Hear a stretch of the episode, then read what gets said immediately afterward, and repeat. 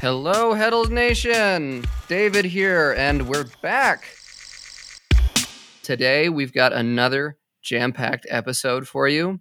That uh, we've got a discussion with our writer and editor, James Smith, about his time as a vegan and how that translates into purchasing uh, clothing in the heritage and vintage world while trying to sidestep uh, products with uh, animals in them. Oh, we've got an in-depth discussion about all the, I guess, uh, philosophy and moralization and difficulty that it uh, is for uh, him to live up to his values while also being a fan of uh, vintage and heritage style clothing. Also, in that same vein, talking with Jamie Wong, who is the owner and proprietor of Raggedy Threads, one of the premier vintage workwear stores uh, in the country. She's got two locations, one in LA and one in New York. And talking with her about uh, what it's like running a vintage store these days and uh, how she got her start in the business and you know, what it means to have a store during COVID. Uh, we've got all that and more for you coming up. And uh, also, we're again not doing advertising just yet, so going to give a quick plug to the Heddle shop. We have got some more goodies in there from Grant Stone this week. That uh, we've got some wallets and belts and another uh, kudu boot that they have uh, uh are ready to go. If you can go and visit that at uh, shop.heddles.com. And again, use the 10% off code BLOWOUT. That's B L O W O U T. I hope you enjoy the episode.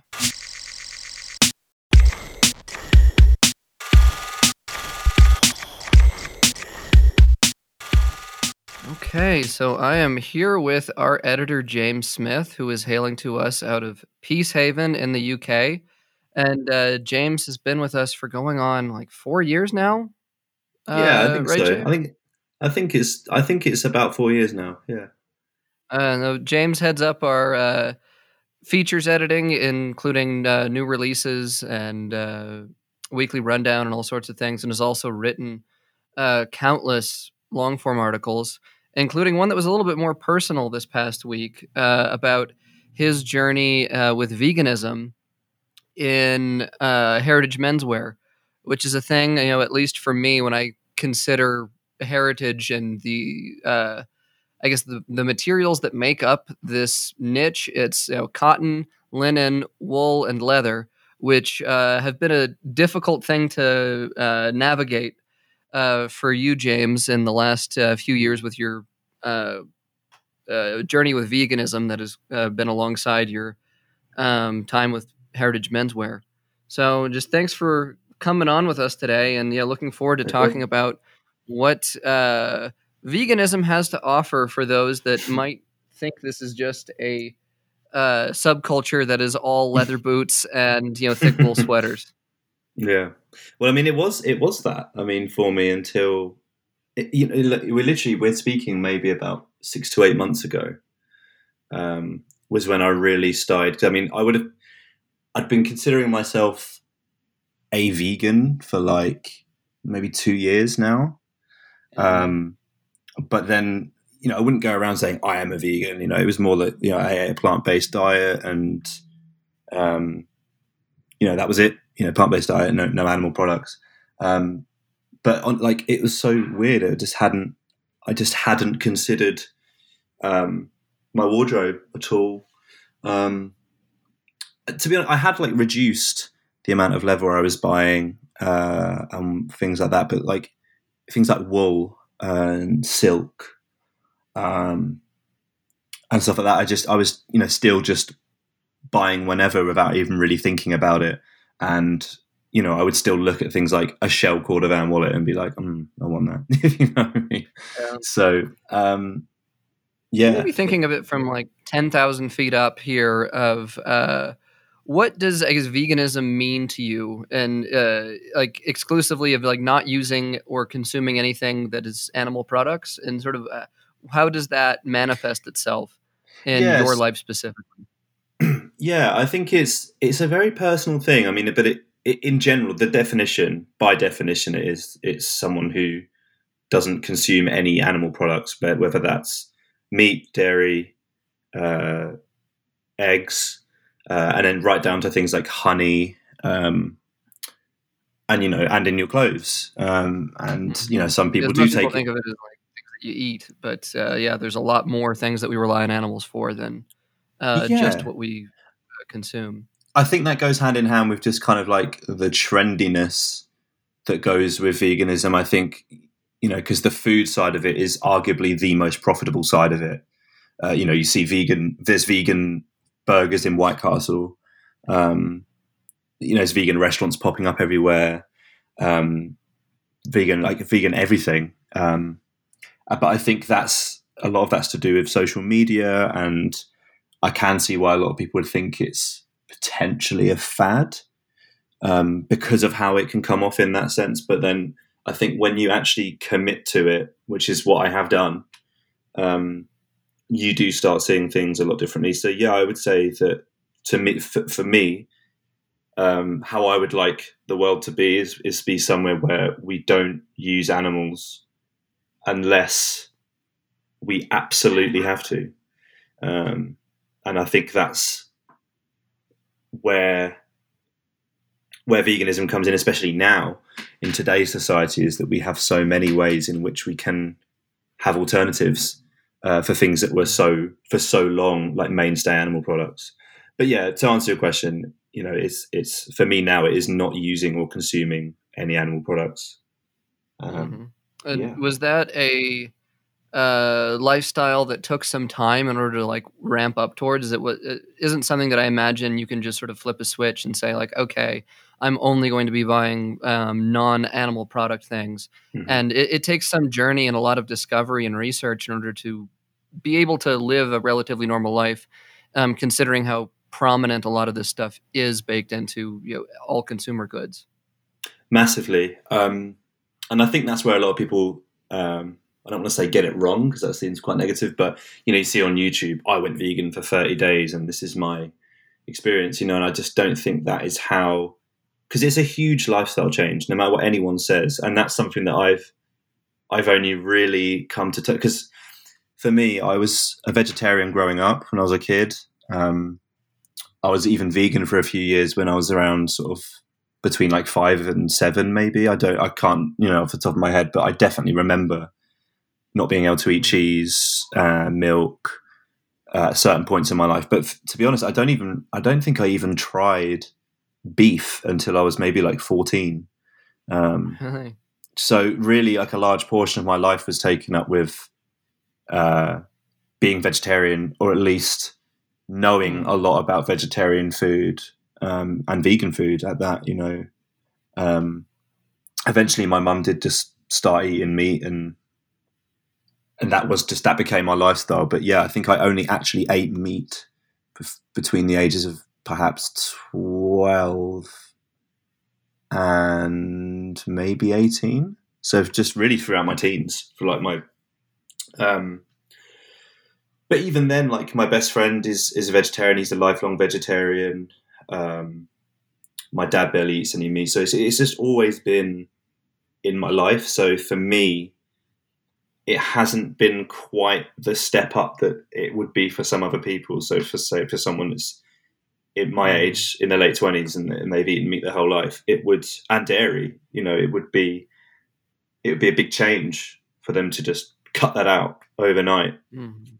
um, But it's not all that unusual for you uh, in, Not in terms of living this lifestyle most of the time. Uh, yeah which is which yeah that's how i felt until i had to it was things like the like clothes and then like when you start realizing like you said like our dependence on animals and so many things we we use animals for um so like recently my girlfriend bought this like she was like oh i bought a vegan razor I was like, like it's like a leg razor, Oh, like a shaver. They're like gelatin in the little pad. I think animal yeah, based. it's like something like that. It's like oh, there's it's like I think it's like uh, it's either a, a- an animal fat residue thing or maybe like a bug. I don't know, but anyway, there's animal products in some of those little strips that you get on disposable oh, razors. Like something like that. yeah, yeah, I don't know. I don't know for sure, um, but yeah, it just and it's just things like that. You start realizing like just what everything's in, and then like mm-hmm. honey will just be snuck into things like uh, like uh, cosmetic products and things like that. Like, um, and yeah, you just you just you really don't realize just how much it's and you know, like things like horse racing like you know like people be like, like we have like the grand national in england and people are like oh you're going to be like you're going to be betting on the grand national. It's like a huge horse racing event. And then it's like oh no because i'm not i don't want to put my money into like you know because there's there's a lot of con- controversy about you know around horse racing and that. so that's what i'm saying it's it's it, it takes a long while to really suss out everywhere in your life where you're where animal exploitation kind of benefits you um, but yeah, the, the most difficult thing it has it has been the close because you know I'm writing for Heddles and more recently like being doing the editing role and you know seeing having to curate the, the products that we feature. You know, just, there is so many amazing animal products out there. You know, things that we can do with leather and how we can make it look and like wool and the benefits that those things have. Um, that was definitely the most difficult part to navigate but the food and in general just taking that step up to you know being like oh, I'm not going to eat dairy and I'm not going to have any you know animal products on that side of things that was that was easy for me uh, so in terms of um, I guess uh, reasoning behind it is like I'm mm. someone that's not a vegetarian, not a mm. vegan. Uh, maybe give it time, but mm-hmm. uh, uh, just sort of wondering what the, the logic is. I'm, I'm uh, hearing you talk a lot about animal exploitation, so it seems to be mm. more of the terms of animal cruelty is uh, front of mind for you in making these changes. I mean, yeah, definitely. Um, sorry, I, I, yeah, it's difficult because I mean, for, for me, that is that is the drive um, behind mm. it. Um, you know, when yeah, you actually. The, when you when you uh, drill it judgment but it's more just no, like you know i've heard from many other people that like some do people do it for health reasons some do it for the environment oh, um, yeah. some do is they just don't enjoy eating meat or animal products in general i genuinely think a lot of people say they're, they're doing it for health reasons because i think when you so it's like like when you start talking about the ethics behind it it can be such a difficult conversation for people because um, you're you're almost saying you don't want to do something that they do because you think it's wrong. So by mm-hmm. default, mm-hmm. that conversation is going in a way that could be perceived as, you know, I don't agree with your lifestyle, although it isn't as basic as that, and it's not as it isn't, you know, I think you're a bad person. It's, it's not that to anyone that I speak to, but mm-hmm. it's difficult to have that conversation because, yeah, the, the, what the, without the, people the, becoming defensive or feeling like you're being antagonistic towards exactly uh, the way that they're uh, behaving. Oh yeah, definitely. And and a lot of the time, it's it, it, stems from a question that was asked to you. You know, you say, "Oh, why are you vegan?" and you'll say, and then there'll be the questions of, "But what about this? But what about this?" But for yeah, but for me, it's it's I I, I think so. I the things. So when I was vegetarian, that was for so I was vegetarian for the same reasons, but then when you actually look into it a lot further, there's elements of the dairy industry that are a lot crueler than the meat industry. Uh, there's a lot more like sustained uh, suffering and exploitation, which I won't I won't go too far into unless unless you want me to. But it's it's quite grim. Um, yeah. But but um, but yeah, when you read into and then, and then and then you can't start realizing that, in my view, not eating meat isn't isn't isn't enough because it, it all goes hand in hand. And then it's the same with the clothes things. You know, people think that um, that leather leather on shoes is is just a, a byproduct of the meat industry, um, mm. which would be great if we could say that. You know, if we could say that hundred percent of the leather that we buy is is is from the meat industry. Um, it's, it's simply not true.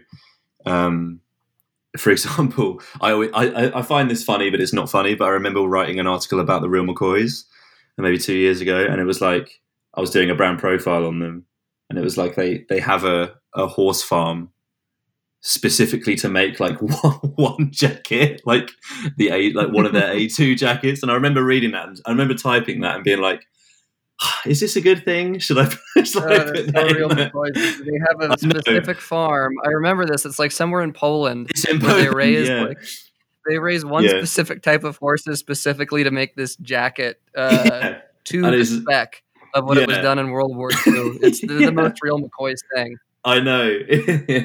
um, yeah, we've gone a little bit off track. But yeah, it's, it's it's it's we live in a world where we don't need, in my opinion, we don't need to use animals for most of the things that we're using them for, if not all. Um, and especially when it comes to food, you know, we've got you've got athletes, professional athletes now on a vegan diet that's that sustain their performance or the performance even improves sometimes.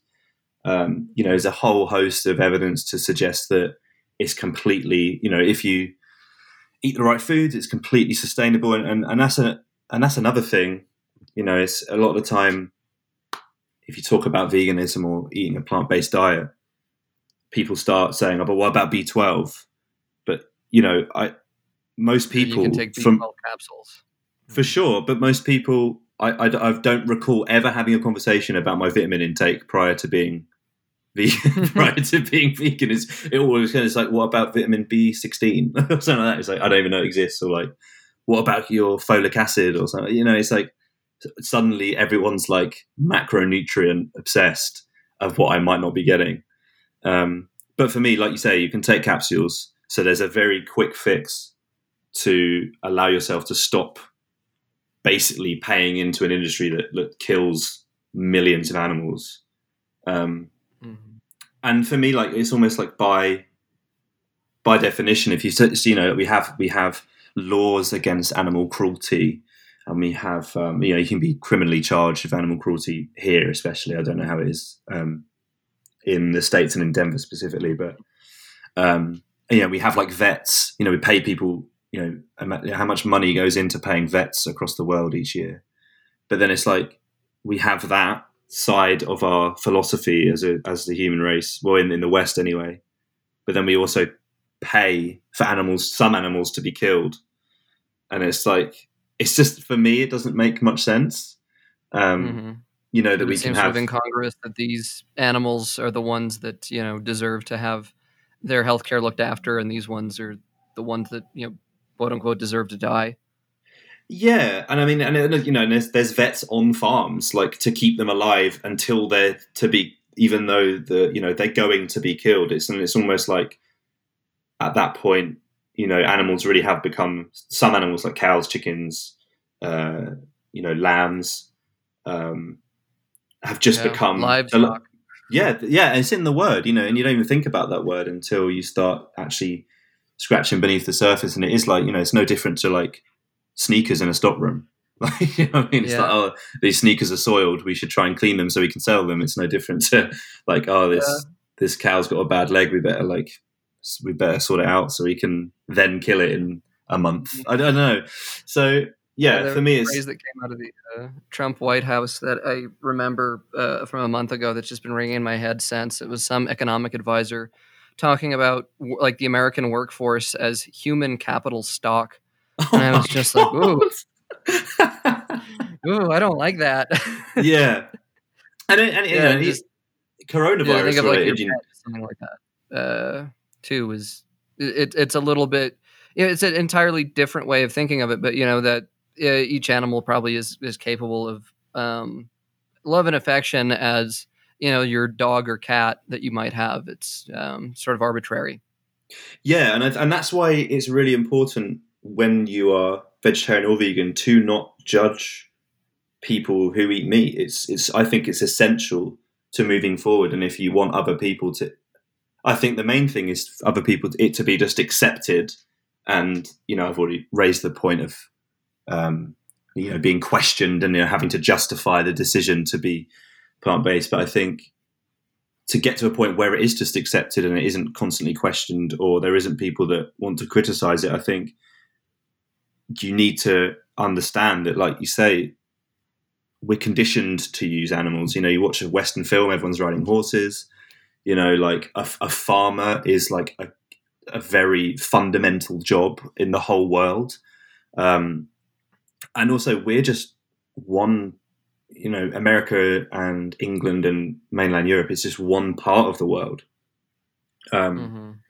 You know, there's there's not you know veganism would look completely different in somewhere in less developed countries where they do still rely on animals um, to eat and to in some in some instances clothe themselves clothe themselves or use as material. Um, but in yeah, in my view, that isn't the reality that we're living in now. Um, and.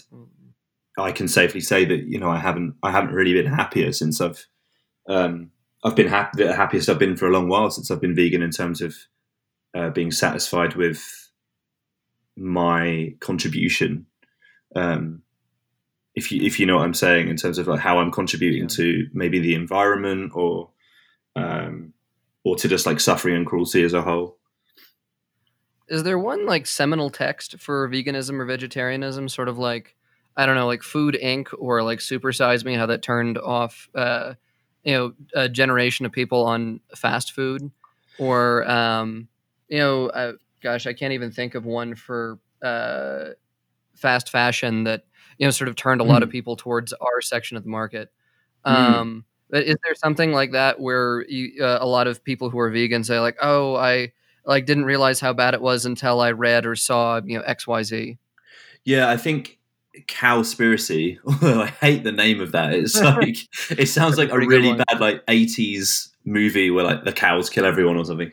But um uh, no, cow cowspiracy. Um, and there's a, there's a whole bunch of stuff on like Netflix now, and um, I would definitely. I, I, I said this in the article, but I would signpost people to uh, Ed Winters, aka Earthling Ed. Um, I just think the way he approaches veganism um, is just so. I think the way he approaches it as a philosophy is just perfect, and the way that he he doesn't preach, he converses with people, and he kind of does that whole change my mind stuff, and he has a YouTube channel with a lot of content on there, and it's I think it's really that would be that would be who I would signpost people to basically before something like Cowspiracy because um, things like that can be they can be really shocking to watch, and it's almost like I feel like sometimes you can almost get the reverse response. You almost get like if you watch signpost someone to that and they watch it, it's almost like the documentary maybe made them feel so awful that they almost feel offended by it. If you know what I mean, is um, almost a kind of like uh, like Cowspiracy, one of those that like takes you inside slaughterhouses and oh, shows oh, yeah, you all so. the like literal disgusting part of how the sausage is made. I I can't remember to be honest. I haven't watched it for so like in so long. Um, but yeah, it it, it, it basically yes, it, it's it's it's a lot of hard truths. Um, but then that's a difficult part. You know, you, you mentioned like fast fashion. You know, not even I'd say that's only in the last sort of eight to ten years, maybe even more recently that like that's been being called out more and more and more. And to me, it's the same I think it's the same concept as almost the same concept as veganism, although it's more applying to humans and the environment. It's the same thing as, you know, this is something we've been doing for so long. It's a pillar of our society, you know, like high street shops, quick turnaround, fashion's changing every single season. You know, it's supply and demand. And we've been doing it for so long, but I feel like it's only recently that it's been sort of really people have really been cranking down on it like you know this is really bad. Um, mm-hmm. and I, for me it's the same it's almost the same kind of ideology. It's like Vivine is just like okay this is something we've been doing for a long long time. And yes a lot of people's livelihoods rely, rely on it but there's there's work to be done to change it you know because over the time morality changes.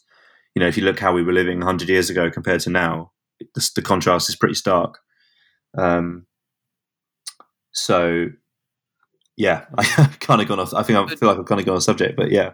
Do you think things like um, like new meat alternatives that are being developed that you know are relatively like indistinguishable from meat in some regards um, are those things that like sort of pass muster for you as a vegan? That uh, I imagine the ones that are created from plant proteins, like there, there's probably no uh, moral gray area there. But I've heard from a couple friends that are in those like ones that are cloned meat that there's still some um, ethical heebie-jeebies there. Yeah, it's a weird one. I mean, to be honest, I, I won't be ever be eating that cloned meat stuff. I'll be I'll be really happy if that becomes a thing that we can because is it grown from stem cells? I think it's grown from stem cells or something like that. Yeah. I, I don't know. If it if we can get to a point where that is the norm that we literally grow. I mean, for me, I would never eat it because I feel like it would just turn into some like I am Legend 21 Days Later situ- situation. That, that's a real conspiracy. yeah, that's that's the conspiracy. I just feel like that's what.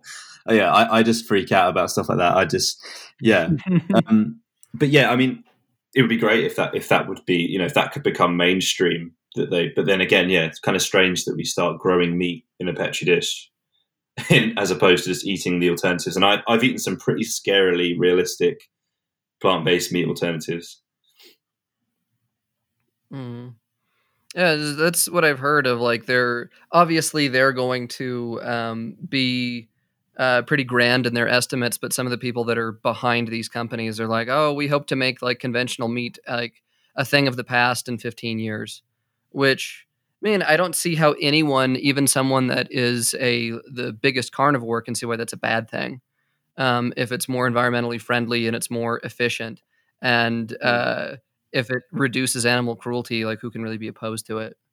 But yeah, definitely. Uh, I mean, because if you if you think about it, I mean, there may still be some ethical issues there. I don't know what they are because I haven't, to be honest, I just haven't paid much attention to the clone meat stuff. I've seen it on uh, some programs, like some people trying the kind of chicken nuggets that are like grown from a petri dish uh, from the stem cells. But like looking at it now, with what I know now, you know, surely there's got to be a lot less cruelty involved.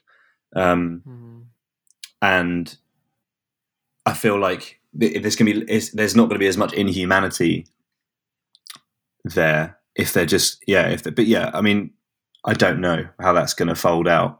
It might just be you know we could look back in 15 years and it could just be some wacky idea that they tried for for three or four years or so and it fizzled out because it wasn't it couldn't be applied on a on a mass scale.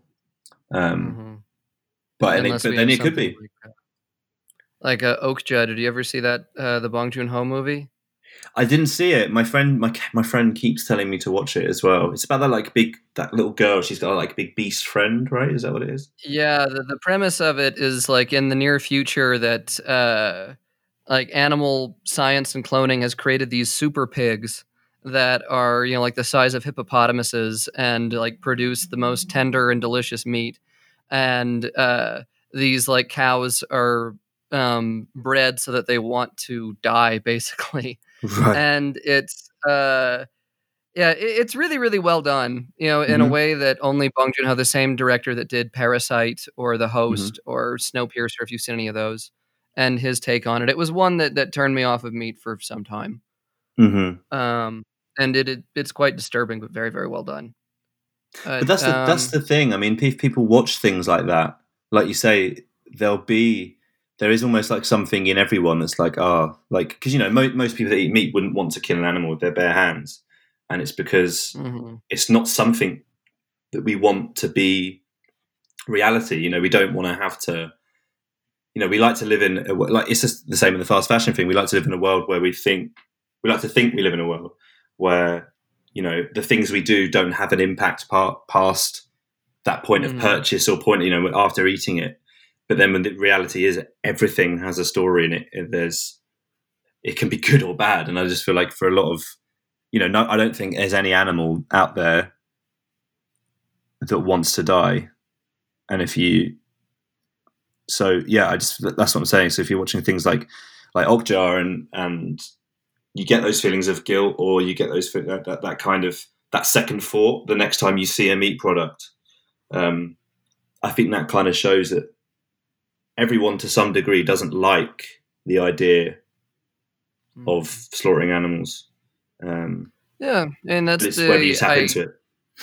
that's the idea that we're we try to get to at Heddles just sort of as a as a whole of like where did this stuff come from and that none of these products really exist in a vacuum and trying to Mhm. explain of like oh if you're going to get this pair of jeans where did the cotton come from and what looms Mm. were it uh, woven on and how was it spun and what was the indigo that was dyed and what sewing machines were used on it and if uh, you apply that logic to everything you consume, you're going to follow that to some logical conclusions that you won't necessarily like and hopefully change your behavior. Mm. And yeah, uh, a lot of the processes of which we consume the things that we eat are um, just as horrific, you know, probably more so than what's happening in fast fashion. Mm. So, um, yeah, just encourage people to do that. Uh, as we, I guess, switch over more to the clothing aspect of it, the Mhm. one that um, I guess we focus a bit more explicitly on.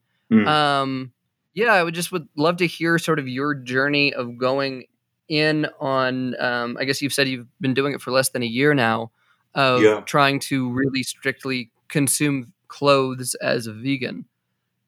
And Yeah. what sort of investigation that happens, and what other things like you're lusting after, and go like, "Oh, I, I wish I could have that thing, but no, it, it's it's for the best not." Mm. So yeah, I mean, it was like I stopped buying new things with um, that were animal products. Yeah, around six to eight months ago, and then I would say even secondhand stuff. It's more so been in the last three to four months that I've stopped buying uh, animal products, even secondhand, which I which I touch on in the article. Um, Yeah. yeah, that was the thing that I've always thought about a bit. Is like when me, I, I, I try to buy new things as infrequently as possible, and just sort of, uh, you know, justify it to myself. If you're buying something used, you aren't really supporting the horrible capitalist system that created it. Um, Hmm. You can just uh, is you're um, interacting with it outside of the price signal, and you can just buy this thing and like go on your way. But you know, that, that was the thing that I thought was really interesting in your piece that. Uh, used clothing you feel like still has an impact on um, animal cruelty. Yeah, because I, I mean, it's a it's a really difficult one, and I think it's definitely a lot more personal. And I would say there's probably, I reckon there's hundreds of thousands of people out there who say they're vegan but still buy animal products and things like sneakers or wallets and stuff like that. Because, like we, I said earlier, there's there's the the byproduct argument, and I don't know. But for me, um, I think with the secondhand stuff, it kind of it depends on what the garment is. So I said in the article, say it's like a leather jacket. It's like say if like I saw a Schott Perfecto in a in a thrift shop. Um, it was my lucky day, and there was a Schott Perfecto in the, in the thrift shop. But um, for me, if I was to buy that, still, my it was it's like I my personal feeling that I'm still playing into the ideology that we should wear a huge animal hide on us, if you know what I mean. And the same Mm. with leather boots. Um, that's just how personally how I feel. But then you know I couldn't say that if like I saw, let's say for example, like a vintage like a Woolrich jacket that was like you know 40 years old 50 years old or something um, and it had some wool lining in it. I can't then say you know maybe would i turn it down? I mean is that like is the whole the whole point of that garment isn't that it's made from an animal? Do you know what, do you know what i'm saying? Does that kind of make sense? Mhm. almost like those archetypal animal products that are like Advertising that you're doing of showing like a leather jacket is to promote leather, whereas a wool jacket isn't necessarily to promote wool. Well, yeah, well, like I meant like a, a Woolrich jacket, is in like you know like the 60-40 like nylon like mountain jackets with like the wool Oh, lining, maybe, maybe. has like a So that's what- wool flannel on the inside or something. yeah, or like maybe like two leather toggles on the on like the hood adjusters or something. It's like I can't say Mhm. for sure because I I wouldn't know until I was there. But for me, it's like that isn't the same as buying a pair of like secondhand service boots or a pair or like a leather jacket or you know I don't know. It's still something I'm navigating now, which is why I'm glad you asked because it's you know some of my friends who are vegan just think that's ridiculous. They're like, there's you know, there's no there's no cruelty involved in that. Um, you know, that's that product had its it's had a, a life already, um, and it isn't going to be dis- destroyed and thrown away. So there's no reason. But yeah, just for me personally, that's just my gut feeling is that if I was to wear a secondhand leather jacket, I would still just be playing into that ideology that we should slaughter cows for jackets or goats or you know or wha- whatever leather it is. Um, and the same with boots as well. But then if it was if it was just like little furnishings, like or trims on a garment, like a, a bit of wool lining at the neck or something, or and it was you know it was considerably second hand, then yeah, I can't say whether I would or wouldn't. But then you know, but for me, I'm the kind of person that likes to live by a rule. So it's like you know, because if because with the second hand thing, I was having this conversation with my friend the other day. You know, is there then every, any difference between buying a vintage leather jacket and then a leather jacket that someone's bought, worn for a month, decided the fit isn't for them, and then they're selling it on? Um, however, you know, even though that jacket was only made maybe six months ago. So for me, it's just like a general rule. It's just like, you know, just don't. And, and still, it would. I'd still avoid them. You know, in in second hand, I'd still be like, yeah, maybe. Like for example, like so you asked what I was like lusting after. Um, mm-hmm. You know, it's like Bir- Birkenstock Boston's. Um, a multitude. Don't they make those in um, in pull up like uh, vinyl? Uh, yeah, they're gross. I think they're gross. Yeah. they'd be just, very sticky and uncomfortable. Yeah, you just need that. That suede is just a pair of suede Boston's is like just one of my favorite shoes. Um, I've got a pair of, of suede Arizonas that I, I, still have that I picked up for like five pounds, brand new, like four years, five six years ago, maybe a long time ago. Um, Birkenstock had this brought a vegan range out, but um, yeah, there's no they, they, they haven't even done the you know they do like the felt Boston's as well, but like they're wool felt. Oh yeah. Usually they haven't even done like a, a, a like a vegan felty one. If they get if they do those, I'll probably buy those. Um, mm-hmm. But yeah, I mean, yeah. That's been a bit of a um, conundrum for me as well. Of like when I buy things, I try to think of like the environmental impact quite a bit, um, mm-hmm. especially in something of like knowing that a leather jacket is probably way more environmentally taxing than a um, you know cotton or wool jacket even. As mm-hmm. you know, you have to go to the effort of raising whatever grain it was to feed whatever animal it was to then do the like skinning and tanning process to then stitch the thing up. But uh, then once that leather jacket exists, it is presumably going to be much more long lasting and mm. get like hopefully more use out of that. Um, uh, all of the effort and all of the uh, resources that were put into it than into something um, of equivalent that might not be nearly as hardy. So it is sort of like a, I mean, it's a it's a calculus there that no one can really make uh, knowingly, but uh, it's a thing that I always try to do in my head, mm-hmm. um, and especially and think of the environmental tax of say something like um, a uh, vegan alternative that might be a vinyl or a uh, leather substitute but mm-hmm. then that itself might be something made from petrochemicals, mm-hmm. um, mm-hmm. which might be even more environmentally caustic. But you know, it, when making these decisions, like I personally am not um, considering animal cruelty in that uh, mm-hmm. in that calculus, which is something that you know, uh, from what I'm hearing from you, sort of changes the equation uh, completely for for your efforts. Yeah, definitely, and I feel like the environment when if you're doing the whole uh, vegan lifestyle, you've already well, what the evidence would suggest is that you've already reduced environmental impact of your your food consumption has. Mm-hmm. Um, so then, if if leather alternatives or other things that you might be buying that might have chemicals in, um, I would like to think that that's kind of balancing each other out, even though I haven't, you know, looked into this properly. Because, because like you say earlier, it's, it's, buying less anyway. It's kind of what I'm trying, you know, I've been trying to do for the mm. last almost five years. Really, buy less things and use them for a lot longer. Um, so, but yeah, it, it, in general, you know, it could be argued that the environmental, like you say, a leather jacket or a leather article might have more environmental impact to produce you'd arguably need a lot less of them over time. Um, but I wouldn't say. But Although I wouldn't. Even, people in industry, yeah, they uh, they pick them up and they collect them in a way that you know doesn't necessarily use all the utility exactly. of the thing that they bought. Exactly, and I think I, I was going to just about to say I don't think we're at a point yet where people, you know, not every, you know, everyone's like you say, going by that philosophy of buy less things and use them, you know, cost per wear kind of thing. Um, there's still people collecting lots of things, and I don't think that's going to go anywhere. So, um, yeah, for me, uh, yeah, the, the, the the fact that if I can buy something knowing there's no animal cruelty involved, um, but but I mean that's never the reality though. You know, even if it's cotton, you know, the amount of small rodents or whatever that must get killed in like cotton farming and and just like Mm. agriculture and stuff in general. There's nothing's perfect, but um, I would say yeah, you know Yeah. that's we, we, we have to wear something. You know, it's it's less del- it's the, there's less deliberate. You know, it's like and you know.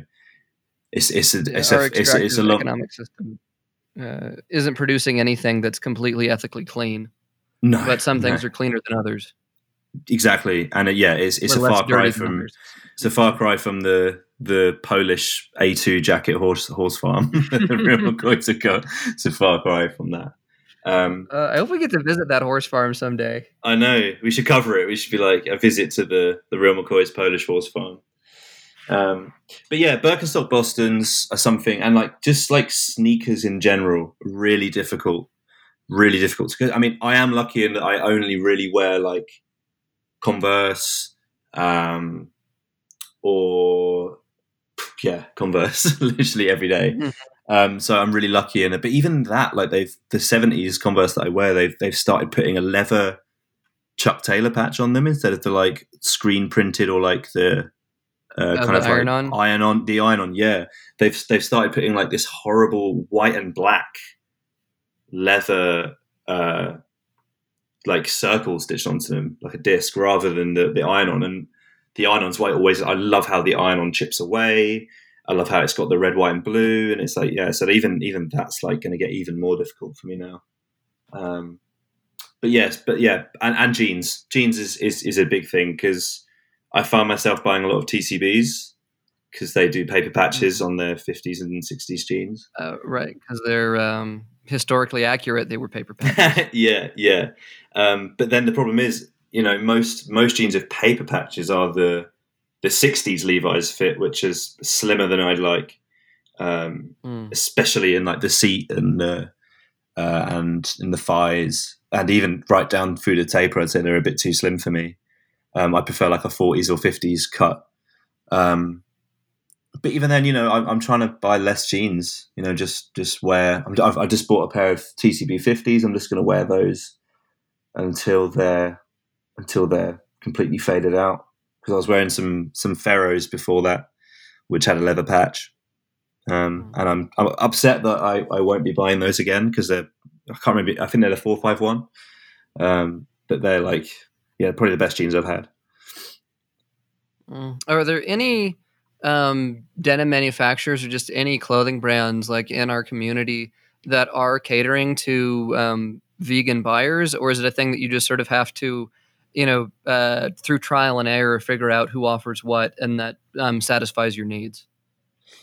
Uh, yeah, not that I know of, not not exclusively anyway. Um, I feel like because I've and I've emailed a few stores, you know, before like asking for like what jeans they have that have paper patches, rather than having to trawl through you know, like maybe three hundred different pairs of jeans or something, and, and they haven't been able to just give me a definitive. They've been like, yeah, yeah we'll, we'll get back to you on that, and then I haven't actually heard back. Um, and I can't, I don't know any retailers that have like a vegan section um, in in our corner of the fashion world anyway. Um, Mm. and yeah, I so saw Dawson Denim; they were doing like cloth patches. Um, yes, yeah, and I mean, I think that's and it's great that they do that. And I have a pair of jeans from them with with the it's like a I think it's like a drill patch or a twill. It's twill or drill. I can't remember. Um, but yeah, and you can you can just put that in the notes on your order and they'll change it, um, mhm. which is great. Yeah, and Tellason, they're using paper patches, but I, I think a lot of that's Mhm. cost saving, not necessarily. Um, yeah. So, so I feel uh, like you're kind of bound to the reproductions, like we say, like the, the you're bound to like the faithful reproductions. Um, and they're just- the one specific year that like has the fit that you like, and then also has the paper patch of like you know the year that is the specific level of um, width in the leg opening. Because I know you like them wide. Yeah, I mean, uh, to be Um, honest, I think it's a. leather I think for my so I I liked forty seven five hundred ones, nineteen forty seven five hundred ones, not the LVC one. don't they? They have the leather. Um, however, Yeah, I there's like found 53, 54 ever they changed over. yeah. So I think the TCB fifties are based on those like the early fifties models, um, Mhm. and they they they they're slightly slim slimmer than I'd like, but um, I think that when I wear them, they'll they'll be the perfect fit. Um, but no, to answer your question, I don't know like a specific year, and I'd love if anyone could let me know. That'd be great because then I could start looking. Um, but yeah, it's mainly the the yeah mid fifties to sixties stuff, which has been has the paper, patch. and even then, sometimes brands have like taken it upon themselves to if it's not like a really faithful, meticulous reproduction, they've put like leather, like rivet backings and um, other little details, maybe that you know bits of leather. Um, because yeah, I'd, I'd love a pair of like maybe like a pair of Momotaros or something with, with paper patch, but I cannot find them. So mm. Yeah, to answer your question, no, I don't know, and I'd love to know. But yeah, for me at the moment, it's it's going to be TCBs for a long time, and I pray they don't change the patches on those. Um, yeah, are there but, any other brands that you've discovered that uh, you wouldn't have otherwise found had you not been searching out specifically for vegan uh, garments?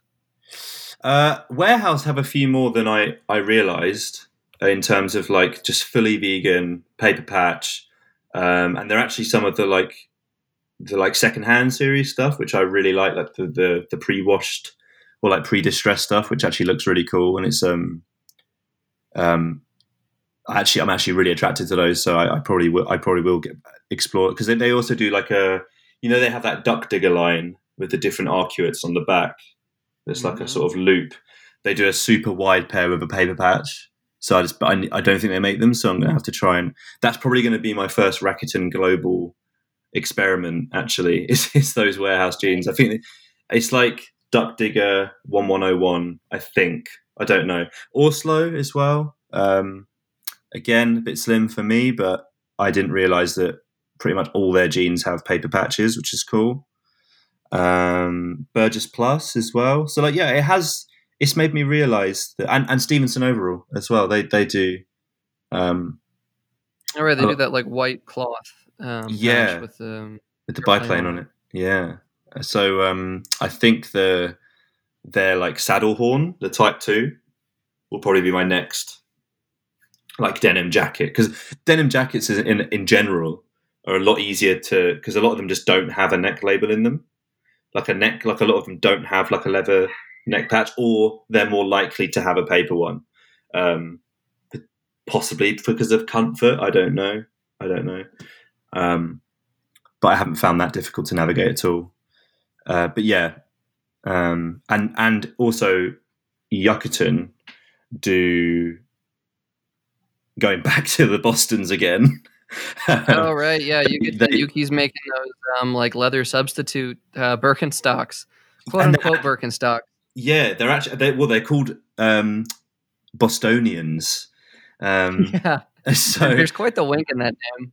Yeah, um, but yeah, they've got like it's like Vaqueta leather, which looks quite nice. And then from from the pictures that are on their site, it actually looks pretty similar to like especially the tan leather. I mean the the darker brown ones have this kind of sheen to them that has that kind of like uh, PVC vinyl kind of vibe, but then there's like a sort of tan oaky leather pair which look really nice.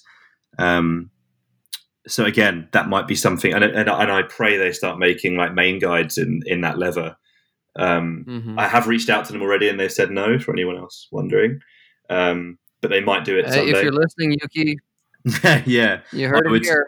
I would pay way over the odds for a pair of uh, like custom Vaqueta Yuketens. Like seriously, I'd like pay a lot of money for that. Um, but yeah, so yeah, in answer to your question, it has opened a lot of brands that I knew existed, but I didn't maybe weren't as on my radar as they are now um, mm-hmm. which is kind of the good thing about it as well. And, and also, like I, I, mentioned in the article, I've been this. So I, I, was that person who liked to buy different wallets, or you know, I, I, used to like lust after like samurai and like oni belts and stuff, like really nice Japanese brand belts. Um, um, but I've just been kind of substituting that for other like really good quality stuff. So I've got really into jewelry lately. Um, because like I used to really look at leather stuff online and be like, oh, I really want this, and uh, like Tanner goods, and you know, I, was, I really wanted to get like a kind of Shinki wallet or something like that. Um, but to substitute that, I've just been getting into jewelry, which has been really cool. So it's like opened that door as well. Like I've been getting into like precious metals and been buying a bit. I've been buying into my First Arrows, Good Art. Uh, I've been looking at um, what's that brand that Selfridge sell? It's like Jeff something. Can't remember his name. Um, but Mm. yeah, I mean that's another. Th- um, Neff Goldsmith. That's it. Neff Goldsmith. Oh yeah. and they said uh, at Selfridge. So just just like finding appreciation for things that maybe I wouldn't have appreciated so much before, um, which is cool. 'Cause- so it's like it's opened. It's not opened the door. It's kind of like redirected my attention to some brands, but then also opened doors to other things, um, like jewelry and um, and also like knitwear as well. Like I wasn't the biggest knitwear head, like you know even when I uh, when I wasn't vegan, but now like seeing some of the stuff that like Alavol do, and even some of the like Howlin stuff that he's done in uh, like previous seasons. Like there's some really nice like cotton knit stuff and like cotton and um, polyester blend and stuff. Um, so yeah, it's yeah. In answer to your question, it's it's definitely opened some doors and actually just diverted my attention to new things. So you know, probably without me even realizing it, actually changed my style in terms of like what I'm going to be buying going forward. If you know what I mean. Mm-hmm. Boom. Yeah, and there's a couple other alternatives that I remember we had an article. I think it was like over a year ago now Mm. about different uh, vegan leather alternatives and a lot of exciting new developments that were happening in that Mm. regard. You know, uh, beyond just the Vaqueta that uh, Yuketen's coming up with, there was a Mhm. mushroom leather and there was an apple leather and there was a couple other like more promising um, uh, polyvinyl leathers. Yeah, I mean the the the mushroom leather, which I, th- I think is called MuSkin. Mew Skin. And I've been trying to get a sample of that for like a year. Yeah. uh, yeah, I want to make something out of it here at Winter Session. I But want, I want to uh, make a card holder out of it. I want to like, I really want to get some like, like I've been doing the same. I've been trying to find like, trying to get like a couple yards of it and just mess around with it and try and make some super stuff. protective of it. Yeah, I, I to be Again, honest, send us some uh, send us some mushroom leather. oh my, yeah, that would be a cool article actually if we could, we could make some MuSkin stuff and uh, yeah, that's how I pitched it. I was like, send me a like a few like square feet of it. We'll make some like wallets, maybe make a bag or something, and we'll write it Mm. all up and yeah, just crickets. I, I think that's the I think that's the future for me. I think there's me and my friend talk about this all the time. We're just we're hoping that there's someone out there who is going to invest in that heavily to get that off the ground because it makes total sense. I mean, if you actually if you look at the the article we did on the vegan leather, just the picture of the the the, the mushroom leather, It looks good. it looks so good. It looks it almost looks like kudu, like a little bit like Yeah, the, I mean- the sample that I saw on there anyway. And then I feel like because it's because it's natural, I feel like it might be more. Uh, you might be able to maybe put oils on it or treat it a bit better. Whereas like PVC, I feel like it's just going to fade out because it's, it's it's plastic, is it not? Is it or is it like poly? It's vinyl. It's vinyl. Yeah, so it'll Um, probably dry out and crack and uh, yeah, and it chips, Again, and I just wanna, uh, not use anything that's oil based uh, if we can. yeah, Uh, um, yeah, that one's really exciting. I mean, who knows if it's some sort of like Theranos vaporware type mushroom leather that it's not actually all it's cracked up to be. But maybe. send us some. I, I want to Oh, try man. it. Yeah, I want to try that too. I mean, I've, I, I'd like to think that if they can get that off the ground, that will be, you know, because in a way that you know maybe at one point before like the 60s and 70s when all the kind of vegan like all the soy stuff started coming out and the wheat gluten stuff you know if you told people in their 20s that we'd be making burgers out of wheat gluten Yeah, like. yeah, you know, they'd probably just be like, okay, like, You can go but Burger King, yeah, or at least but- you can here. In exactly, and it's so I feel like hopefully in a not too distant future that's something that become a, becomes a bit more accessible, and it might be something where we see brands collaborating with the manufacturer of MuSkin or maybe even it gets to a point where brands can produce their own mushroom leather. Because for me, that's the only one I've seen that I've gone, yeah, I'd happily wear a jacket that was like made out of that, and look if it, if it's going to look like that in terms of the like the tones and the hand. Um, but we'll see. Uh, there's apple. Yeah. Yeah. you mentioned apple leather as well, and again, it looks like there's apple and pineapple leather. but to me, they just Mm. look like those dried fruit bars that you have when you're a kid. Yeah, they kind of look tasty. Yeah, it looks like I want to just like leave it in the sun for a bit and then like yeah, I don't I can't see that like and another thing is like recycled rubber that looks kind of cool. You can get like there's like recycled tires that they like repurpose. Um, and that can kind of get that that feel of like black leather if you like that kind of slick dark black leather or maybe like midnight navy kind of colors. But for me I've always been about like my natural leather and tan at the darkest. So for me, I've, I'm fingers crossed for the MuSkin stuff. Yeah. Well, maybe someday we will get to go to uh, Real McCoy's mushroom farm yeah, maybe. somewhere in like the wooded glens of Poland, where they grow all their their famous, uh, yeah, specific Yeah. mushrooms, Like the, their the marshes jackets. of Poland. Yeah, someday in the future. Maybe in the Um, very distant future, there'll be reproductions of m- mushroom leather jackets. like maybe, like in Oh, a few hundred years. But um, cool. Well, thank you for coming on and explaining all this stuff to us, uh, James. Uh, you know, and helping me just even understand what uh, it is like to a uh, better extent of what living as a vegan is like um, in our community. Um, uh, We can. Uh, we're going to post a link to your article on uh, the description of the episode here. hmm But is there anything else that you would like to direct people towards, or anything else you want to plug? Uh, not so much. I mean, I, I would like to say that I, I, it would have been really cool if I could have spoken more about struggles with food and stuff like that because I feel like that's the main thing that's like, you know, 'cause I think you've told a lot of people, oh, you can't buy ever buy leather again, they'd be, they might be, wouldn't be the best thing, but they might not care as much as if you can't eat meat again. So, um, Mm. but if it like, you know, I just personally, I'd say if anyone wants to send in questions about clothes, uh, about vegan clothes, um, I'd be happy to answer um, or give examples of like you know the things you can get like that kind of go beyond the article that I wrote. I'd be totally happy to answer that. Um, Cool. but yeah, no. I'm, I've really enjoyed it. Yeah, if you have questions like that, you can send those in to uh, blowout at heddels.com. Mhm. And yeah, we'll make sure those get to James and uh, put you in touch. Yeah, Um, for sure. Cool. Well, thanks for staying up a little bit late with us here with the time change, uh, James. And Ah, no problem. yeah, look forward to having you on again real soon. Cool, man. It was good to speak to you, and I'll speak to you soon. Thanks.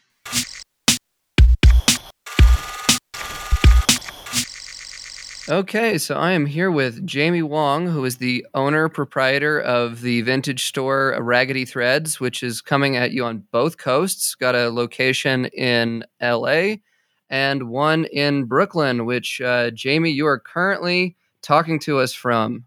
The Right. Brooklyn store, yes.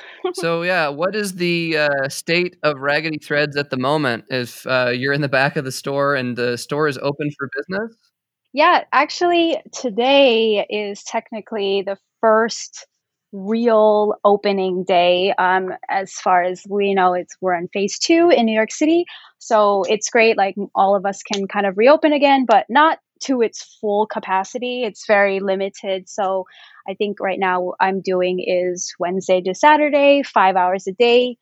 Um, keep it super minimal, super sanitized all the time, and and see how it develops after that. Um, once we hit the next phases or see how the city goes, then I'll start maybe putting in regular hours. But for the time being, it's it's nice to just keep it just low key and open again. It's just great. It's a great feeling for sure. Yeah. not be locked away and uh, but still you know do things that uh, with health standards in mind of like you know bouncing at the door but Absolutely. and yeah. and.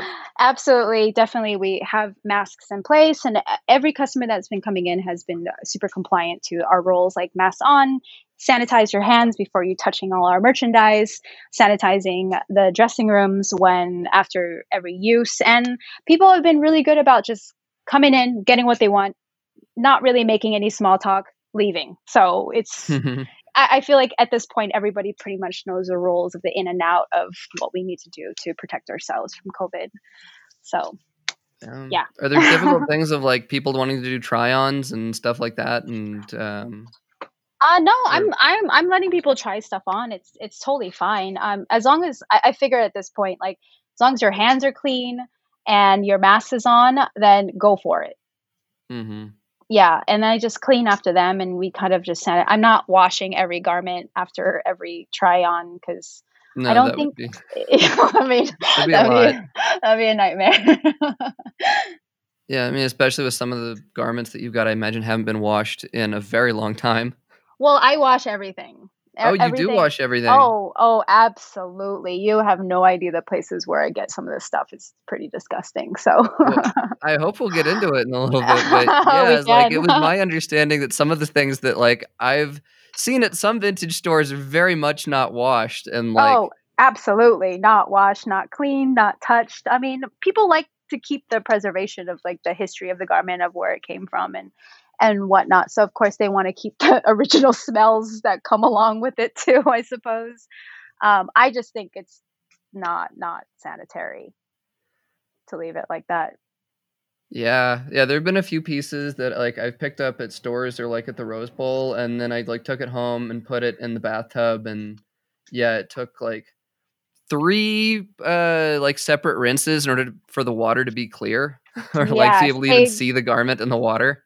Yeah, exactly. So half the time the the stuff I get is literally you soak in water and it's black. And there is Yep. no way I am putting that on my shelves for people to try on. You probably don't even want to like sit in a store with uh, that like breathing that in. Mm, no, because you know, like a lot of this stuff is what 75, 100 years old. You can't even imagine how much dirt, grime, seasons, diseases are on these things. Like, talk about like COVID now. I mean, like half this stuff has probably been through the plague for all I know. Yeah. you probably have the vaccine living in some of those I- kind of older Absolutely. pieces. That's I mean that's something we we vintage people we joke about a lot. It was like, well, vintage like we're not really concerned about the sanitation because like we have been through probably literally stuff that's been through the plague or influenza like all that stuff has probably already been on our garments and we're completely immune to it at this point. Mhm.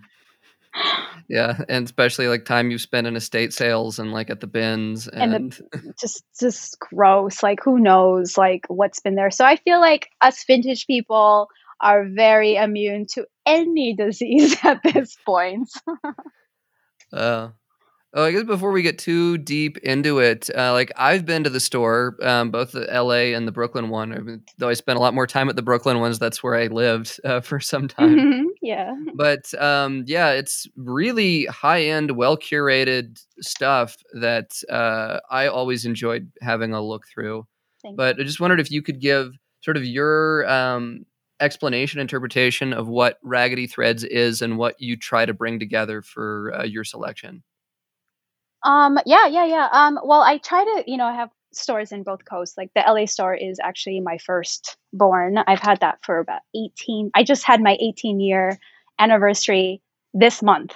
So it's like wow, congratulations. it's I know, it's crazy. 18 years. Emancipated well- store. I know it is. it's a, it's a grown up now.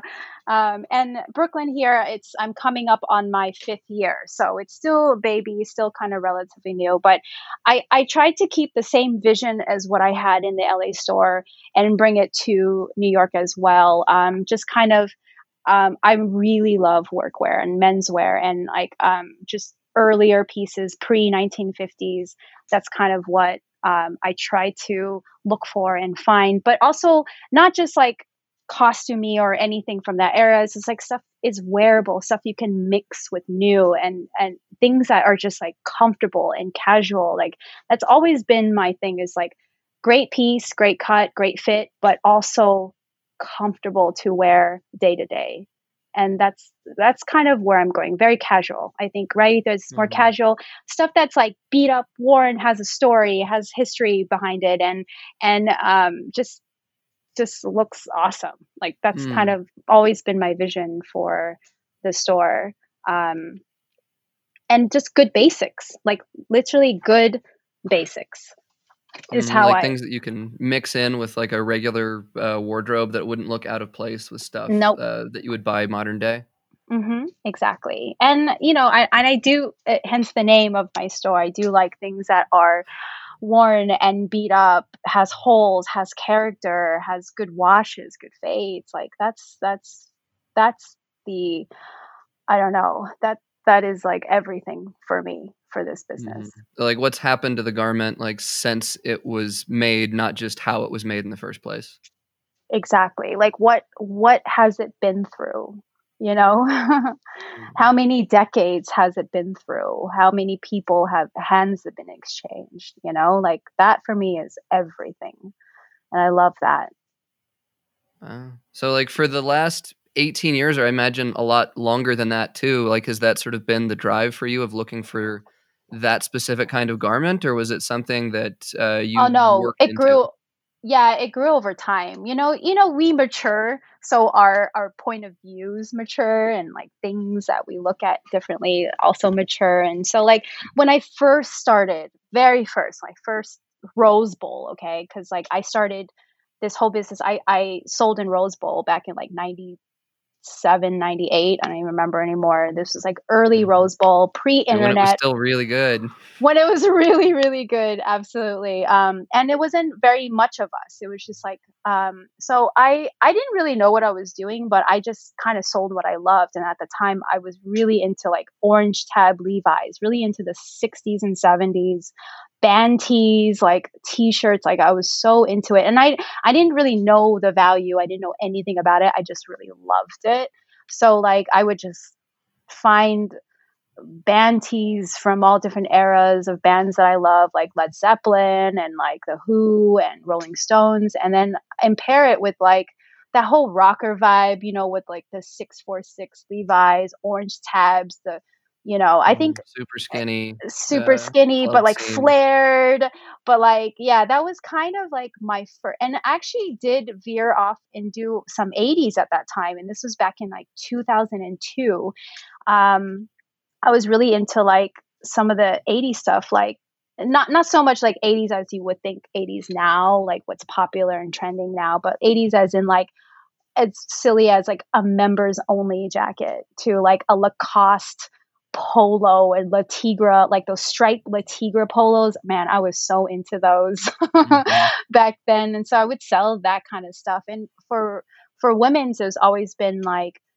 cotton casuals, like cute crop tops and like co- everything cotton because you know I'm from LA, so like it's hot, you know, 365 days of the year.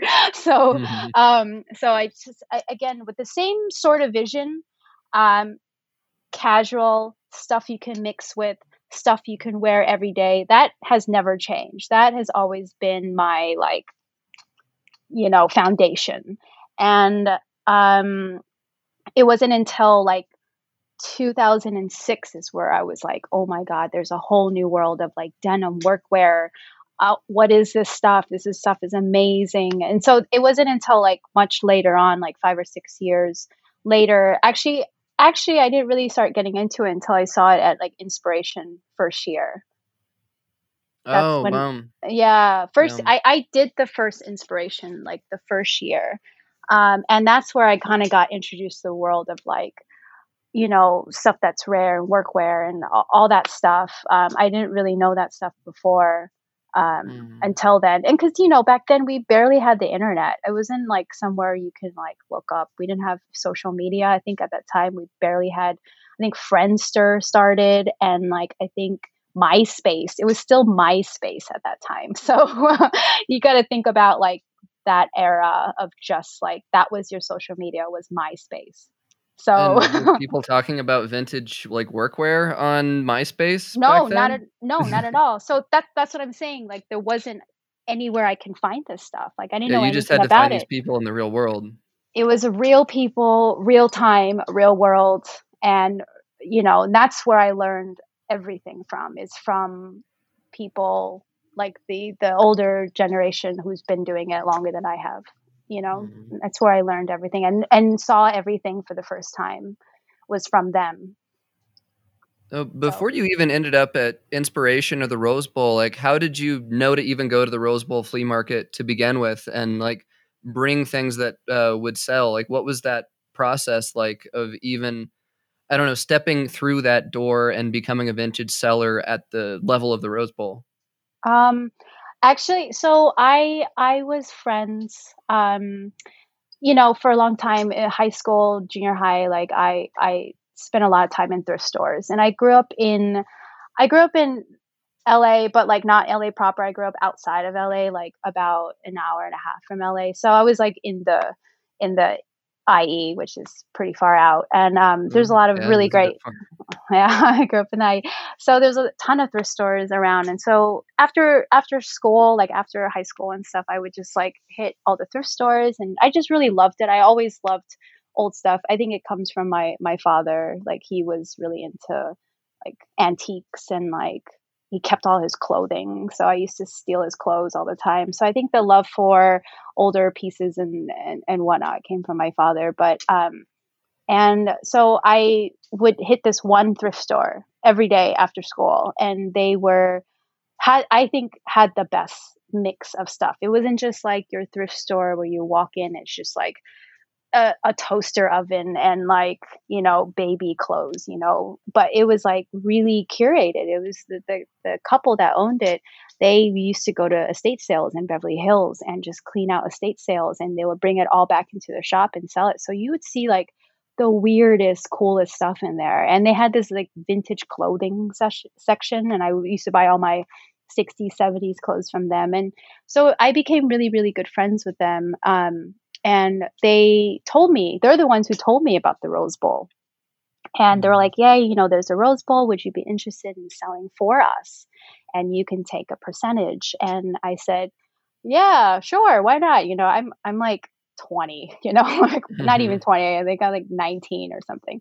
And um, I was like, yeah, let's do it. And so I just, you know, just picked clothes that I liked. I didn't really know what would sell or what not sell, you know, at all. Like no idea. Just grabbed stuff that I liked that was cool um, mm-hmm, to me at the time. Yeah, just off their shelves. And like they used to have like another warehouse, just piles of clothes, like literally like 25 feet up, piled of clothes. And I would go in there and dig through from top to bottom. And like i could probably die in there because there's so much clothes but like literally going through the piles of clothes and just like picking what i liked at that time. And i would just bring it with me to rose bowl and so they would give me some rolling racks and i had a tent. And you know actually no i didn't get a tent until later on. I had like a, an umbrella just there in the hot asphalt. Uh... Just in the hot asphalt within with literally like a beach umbrella. And I had like four racks out and like some blankets on the floor and set up clothes on the floor. And I was just like, here we go. but you know, I was really young and I had such a great time like for my first day there and surprisingly sold a lot it was crazy. I was like, oh, but I didn't know how to price anything. So I was like, $10, $5, a dollar, like just like garage, you know, um, garage sale style. Like I didn't know prices either. I just like, whatever, $10, 15 I, I used to think $20 was so much money, you know, for a garment. Um, so I, I would never really charge anything like if I was to get anything for twenty dollars, I would be like the happiest kid ever. Well, so, if only you could see yourself now. now I'm like, add let's add a couple more zeros after that. uh, oh, who was buying at the Rose Bowl in like the late '90s, early 2000s? Because like oh. these days, it's sort of a you know chic place to go. That it's um, not uh, odd at all to like just have it be a thing to do on a Sunday um, to show up and wander around. But uh, back then was like when dudes were coming in with like briefcases full of cash from Japan. Um, that was actually my first experience dealing with the Japanese buyers. Um, there was there there was actually um, quite a few. It wasn't a lot. Like now, I would say there's more, obviously, but back then there was like there was I, I, would see women, like a lot more women, and um, I would see um, just like a handful of just like the regular guys. Like you would just see the same guys every month over and over again. Um, which actually, it's funny because I don't really see them now I maybe I don't know if they're still in business, but um, I would see the same ones. But it wasn't as crazy as it is now. But back then, though, they would spend a lot more. Like I was selling any vintage t-shirt. It doesn't matter what it is. It was just like any vintage t-shirt for like $50 and up. It was crazy. And they would just like buy it all.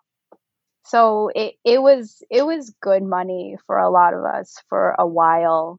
Um, just they would just spend ton of money because it was still kind of new and they were like, oh my God, we can get this stuff. It's crazy. It's cheap, da da da. And for us, is like, you're going to give me $50 for like a whatever vintage t shirt? Cool. Thanks. You know? Mm-hmm. So that was kind of like my first start of like really selling to um, like the Japanese buyers. And, and even back then, it was like, it was just too dealer to dealer. I felt like I was just selling to other dealers and you know, it, it, was open to the public obviously and there was regular people coming in, but it wasn't as crowded as it is I was now. It was it wasn't as crowded for sure. Mm-hmm. It was very chill. Um and really good stuff. Just everybody just brought their A game. It's just the coolest stuff I would see at the Rose Bowl back then. Um, and that's where I learned most about everything. I had really great neighbors. We were the same neighbors for like a decade, you know? So it was just really fun. Um, and learning from them as well. Um, so mm, again, that person to person knowledge base that you had to cultivate back then before the internet. Oh yeah, and I and I still do that now. I don't. I I still don't really like look up anything on the internet unless I really have to, like on the spot sort of situation. But if I if I find something, I literally start texting my friends that I know would specialize in this genre or this whatever this military piece or this denim piece. I would actually ask people. I don't rely on the internet. There's so much skewed information on there. I'm not even sure if it's like right or not right, you know? mm-hmm. Yeah, ourselves at Heddels included. uh, I mean, Heddels is great. Heddels has oh. great references for sure. Well, thank you. We try, uh, but you know, like not even we can get everything right all the time. Yeah. So I, I I'm really old school in that sense, I think, because I you know, started out old school and I kind of still rely on that, but I have adapted to the new school of things as well for my business and, and whatnot. I do keep going. I don't stick to the same, you know, routines. Hmm. Oh, yeah. as, as, things developed at the Rose Bowl, uh, how did that evolve into your physical location at the the first Raggedy Threads? Or was like, uh, did Raggedy Threads like was that the name of your booth at the bowl before it became the name of the store?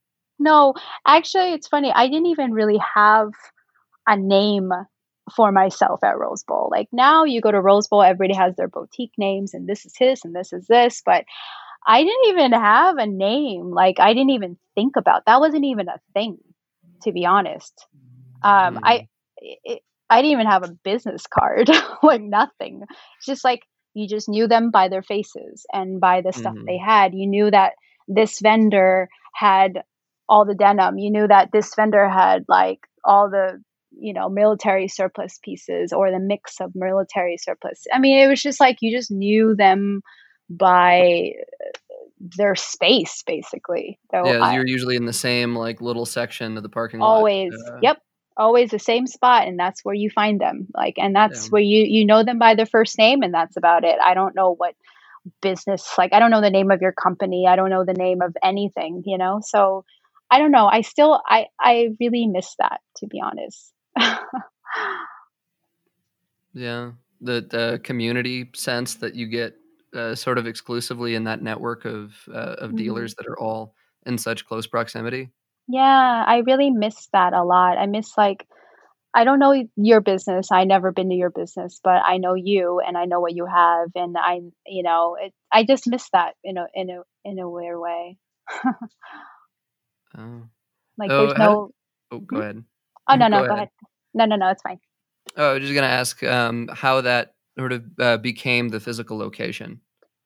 Oh, so after doing Rose Bowl forever, um, I was working actually a, a, a, nine to five job. Um, that it was fun. I loved it. It was a really great job, but I hated it at the same time because it's corporate.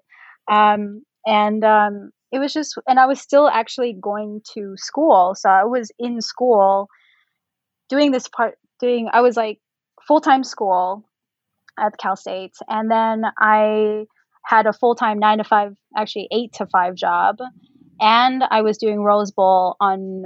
Luckily, Rose Bowl is only every second Sunday, so I didn't do the flea market every weekend. So like I would do the Rose Bowl every second Sunday, but in between, like mm-hmm. literally my lunch breaks working this corporate job, I would go hit the thrift stores. That's what I did for my lunch breaks. I didn't really eat lunch. I went to hit all the thrift stores during lunchtime and then go back to my nine to five job and work all day.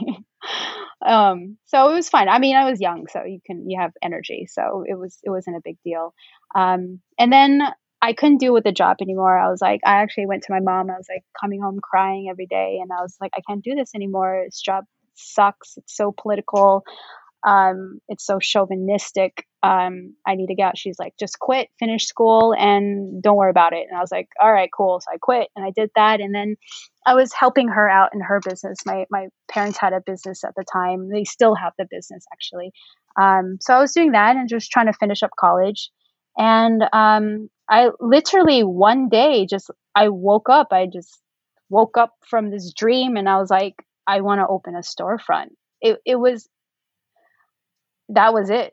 That that's how I could explain how I opened the store. Is I woke up one day and decided to open the store, and I told this to my mom, and she was, you know, my parents super supportive of me. What what whatever venture that I wanted to do, they were always super supportive of what I wanted to do, and I'm very I'm very lucky in that sense. Um, so my mom actually had three storefronts um, where her business is, and um, she's like, why don't you just take half of one of my storefronts and try it out, see how that goes, and um, just pay me some rent every month, and you know, and just do it, try it out. And I was like, really? And she's like, yeah, absolutely. So I did, and got some friends together. We painted, we put up the racks together, and I was able to source inventory because inventory was easy because I've already been doing the Rose Bowl for so long, so I knew where to buy clothes, and I started doing buying clothes at Rose Bowl or buying clothes at the rag houses. Um, so it was mostly that. That's how I started sourcing was local, like rag houses and Rose Bowl. That's it. Um, so, and uh, yeah. like, how much stock does it take to open a store? Or I guess to, it depends on how the size of the store. I guess but... it really depends on the size of the store and how full you want to make it, or how not full you want to make it.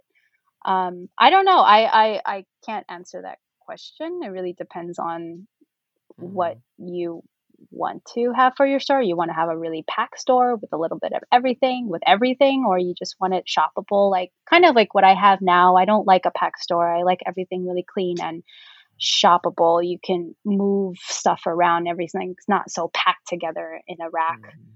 So you're not going to have a pull pile of clothes fall on you to try to pull something out of a stack. Mm-hmm. Or... Yeah, I, I I don't like that at all. Oh. Oh, yeah, and I, I, imagine things went well with that that first store. That oh yeah. Um, uh, um, and was it in that same location um, that you've got now, the one in Little Tokyo in downtown LA? No, no, no. I've moved three times. So I was in that spot, um, the first spot, for about three years and it was great because I, I was in like a college town so i you know i didn't have like I said, it was like pre really any social media. So I actually did mailers, if you can believe. I actually mm-hmm. like got mailing lists and printed out postcards and mailed postcards to people. But I mean, and it was funny when I did that because I would every every few weeks I would like get some returned and I would feel really sad about that. But that was the only way and it was like completely I still I think the best advertisement word of mouth absolutely. It was all word of mouth. And all the first year was like it was just me. I was there every day, just like doing whatever. Um, and and then just people just started coming, just driving by, seeing my sign, stopping in, and it just became really good. After the first year, I was like, okay, cool, and it just kept going and going. And then um, and then a few years later, um, I had a friend in downtown in the arts district, and he was like, "Hey," and he wholesaled vintage. He was a Japanese guy, uh, a Japanese dealer, and he would wholesale to Japan. Um, and he had a huge space in the arts district, and um, and he built out a storefront in front of the warehouse. A really beautiful um, floor to ceiling glass windows. It was like a huge spot, probably about 2,000 square feet, two stories. It was like a loft space on top, a spiral iron staircase that goes up. It was a beautiful, beautiful space, but he couldn't, he didn't have time to run a storefront plus do his wholesale business. So he actually asked me if I want to take over the storefront space. And you know, it was a lot of money at that time and I wasn't sure if I can handle it, but I was like, you know what? Screw it. Let's just do it. Like, why not? I need to get out of this city. The city sucks. I need to expand my business. So I felt like downtown was still like up and coming. It was like, um, and this was like 2005, 2006. Oh, yeah. This so, was right when downtown was uh, changing over slowly it was like getting there. And arts district obviously at that time was not how arts district is now.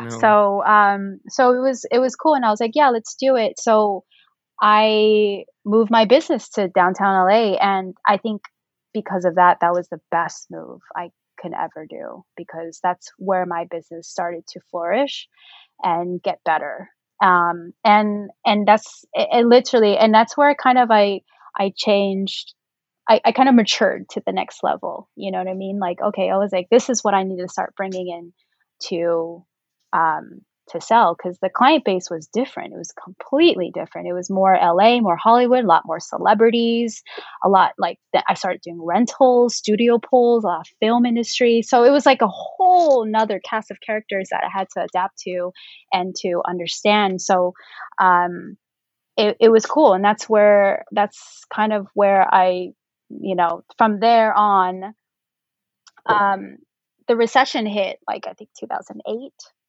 or something and um, everybody just kind of like had no money and i couldn't afford the space anymore. My my friend that had half the space he was leaving so i couldn't afford the whole thing by myself and um, um, then literally I, I found a space in little tokyo and then i moved to little tokyo which is again saved my business again.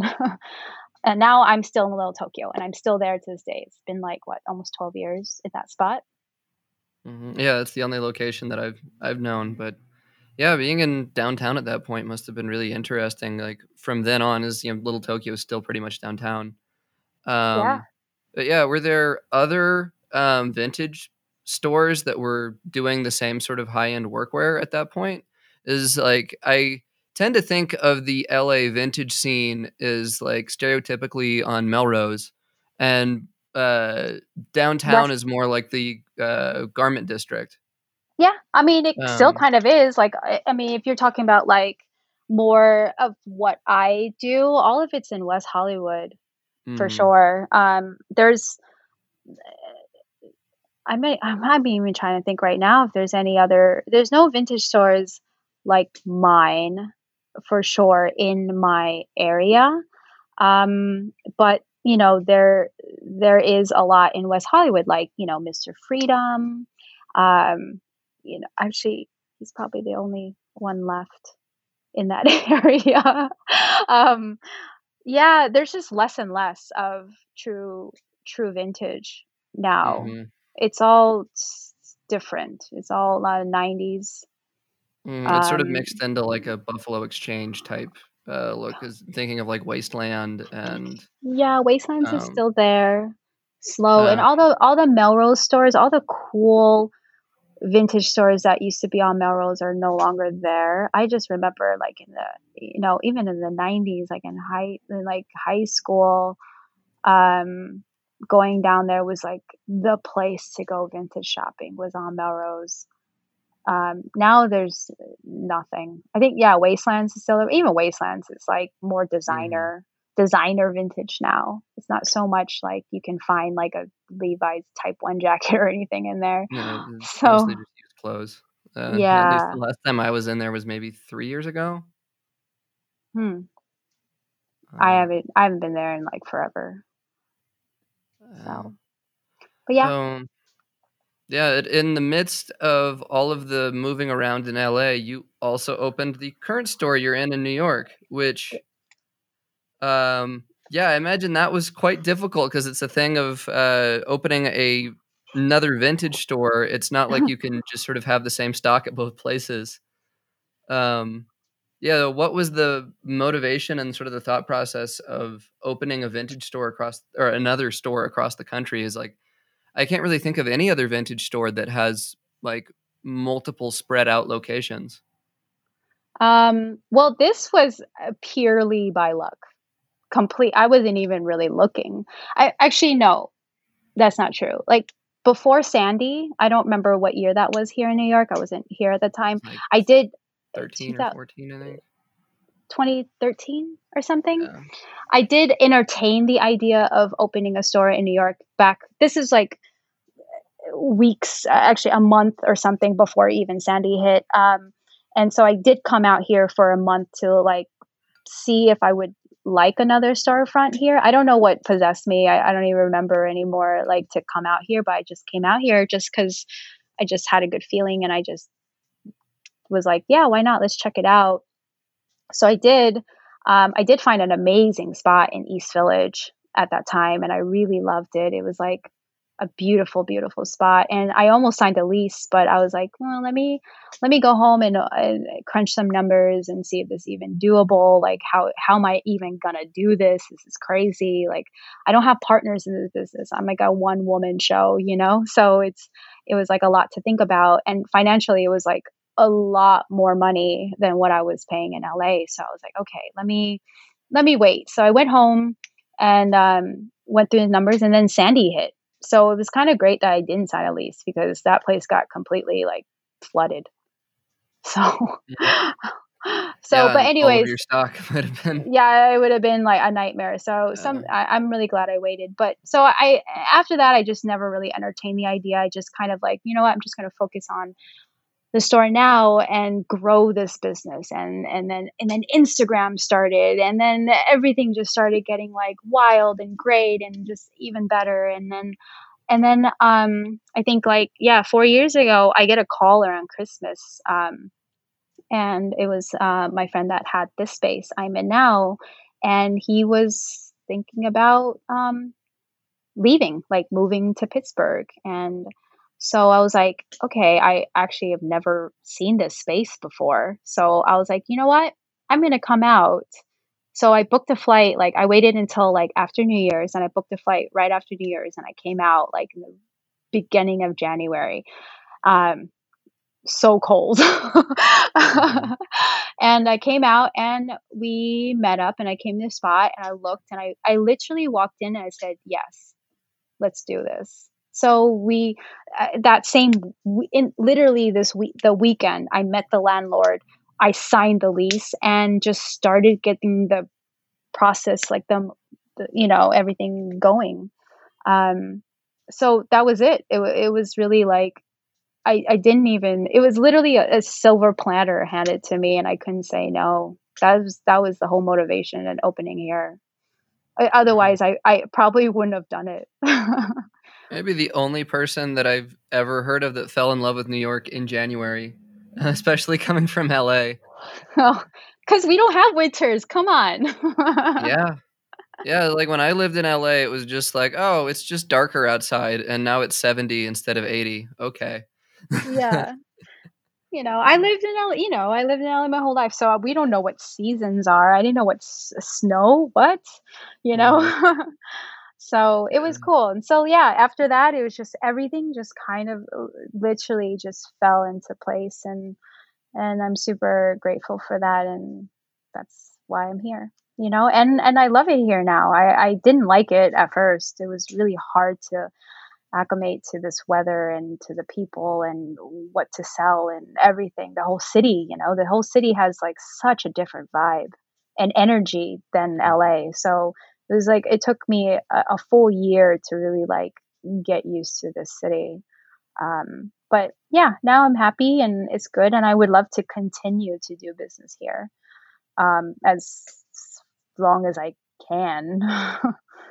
you know. Mm-hmm. So, how do you manage two stores like that um, with so far away from each other, especially doing buys where it's so, I guess, particular about what unique items are in each place? Um, actually, I, you know, I actually put myself on a pretty good schedule um, of when to come back and when not to come back and when I need to be in LA. And so I was rotating like every other month or every two months um, just to spend time in one location to get to know my clients, to get to know like make sure everything's good. But honestly, I, I would not have be able to run both locations if I didn't have amazing staff. Like I'm very grateful for my staff. My staff is like family to me. They're absolutely wonderful. Um, but I I wouldn't have done it without having a solid team. You know, that's so so so important. Um, so because I'm running around back and forth, and in between stopping in the Midwest to pick, so it, it's it's it's it's rough. mm. uh, it's uh it's busy, but um, it also helps too because I also do um, a show, uh, a vintage show, current affair, and um, you know they have shows in New York and in LA, so I can kind of plan around my my trips back home or back to New York around the show as well. So that makes it a lot easier to pre-plan what months I need to be in New York. And usually I try to come to New York on the good months, you know, spring, fall, you know, and then yeah, spend LA. January yeah, not January LA, you know, February mm-hmm. LA, you know, and and also February is inspiration in February, so I'm always in LA because I have to be around there. So um so it it it works out like all the months work out to a and there there's some down months like August and whatnot. Like where should I be in August? Uh, maybe should I be in hang out in Long Island by the Hamptons and the beach for that month, or should I stay in LA? It's like there are a few months where I, I can't decide. So what I what I told myself, I gave myself, I was like, I'll do every other year. Like I'll spend Christmas in New York every other year. I'll spend New Year's here every other year. I'll spend Thanksgiving here every other year, just to like see what it's like. And um, I mean, it's you know, like I said, I'm really grateful I have the options of both coasts to like run to. Um, so it really depends on, I guess, my mood. mm-hmm. And you mentioned picking in the Midwest. So are you driving back and forth like each time and picking up stuff along the way? Uh, no, no. I just I don't have the energy to be driving cross country constantly. It's I don't know if you ever done it, but it's very very exhausting. It's so mm. exhausting. And it's um you're just living in a hotel or in your car or it's a friend's mm-hmm. house and just constantly on the road. It's and and most of the time it's beautiful. The roads are the countryside is so pretty the farms and and whatnot. But then you get to like it gets start becoming really monotonous and boring and you start it's just nothing like miles and miles of nothing.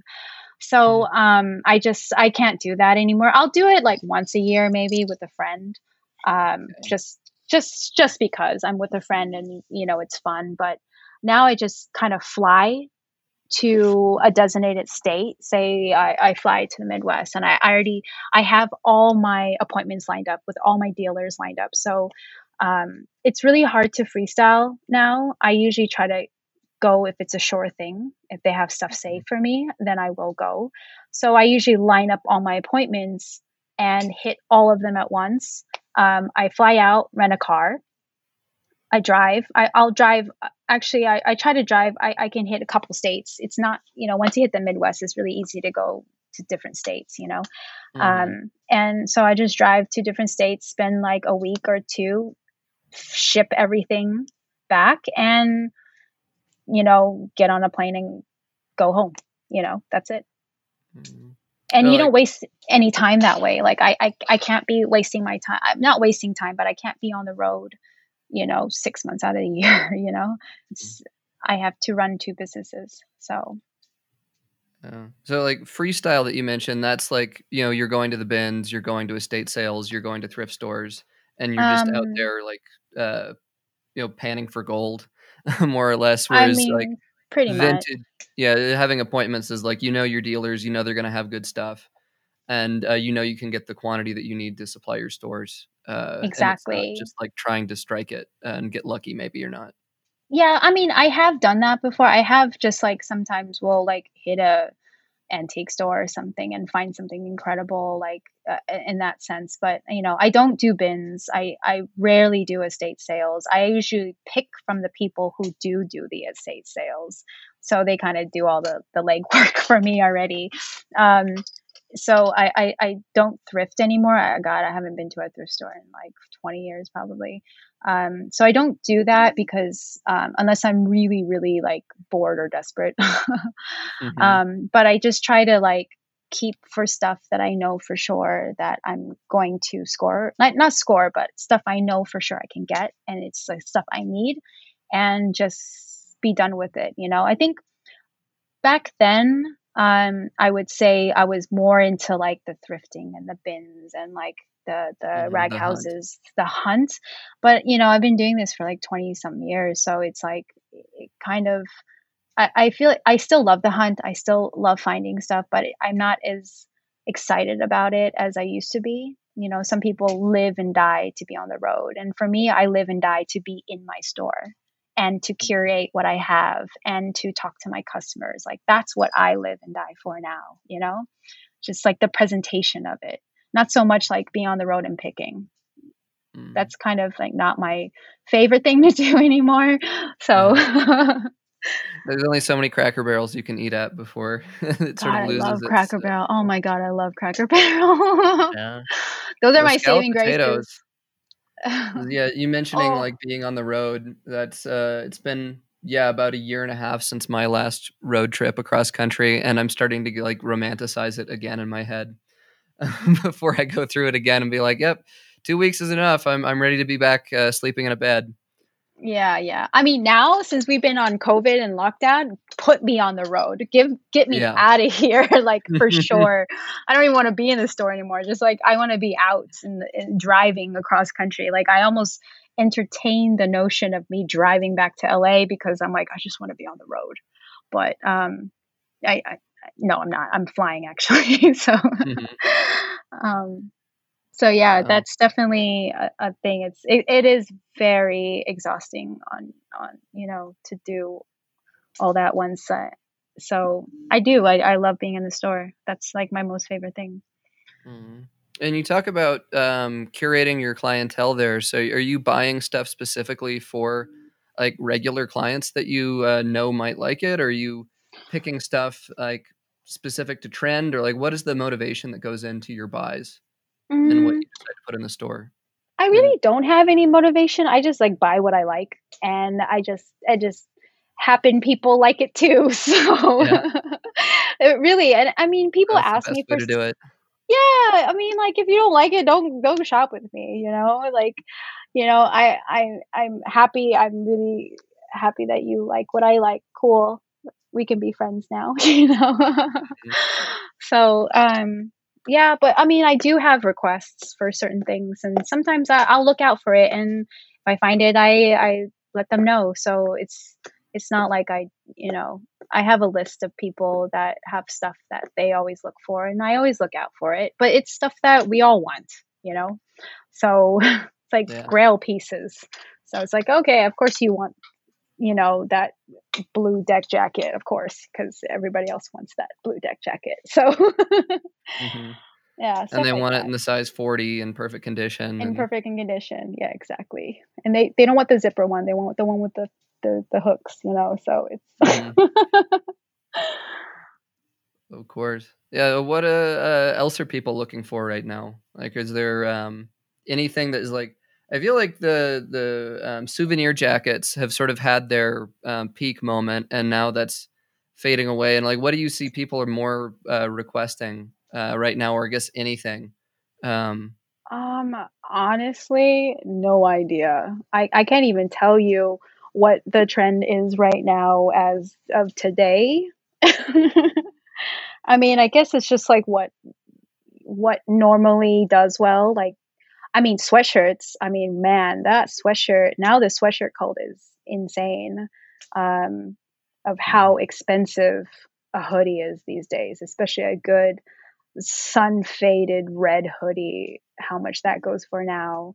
Um, so, what era of hoodie are these? Like you know, cross grain champions or? Uh... I mean, you're. I mean, yeah. If you no, no, not not reverse weave, nothing '90s like the earlier stuff, like the pre '60s sweatshirts are always like that. Has definitely has become a big, big, big market, um, and also like hard for me to find now. Um, like you said with the with the Sukajans with the souvenir jackets, like they for sure had a peak. Man, I was getting thousands of dollars for those. And now i'm like can you just try to if i could luckily could even get it for like 400 bucks you know? So um i don't know things come up and down. It really depends on fashion and trend too on what's on the runway as well. I feel like has a lot to do with that. Um what's on what major designer is um finding their vintage influence on the runway is what people are all of a sudden want to demand for in the origin uh, for an original piece. Um, that also like causes the trend to go up and the price to go up in a lot of things as well. I I feel like that's what I've noticed for sure. Um, what is it? Um, what was that jacket? Um, I think it was like M81s or something, those bomber jackets or oh, something. Oh yeah, the MA1s with the yeah, snap, the MA1s, the M, the, the orange. Remember when those all of a sudden became so popular and so expensive, yep.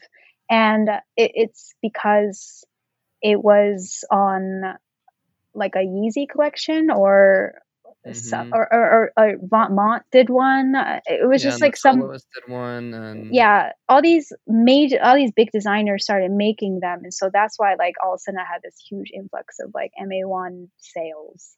You know, yeah.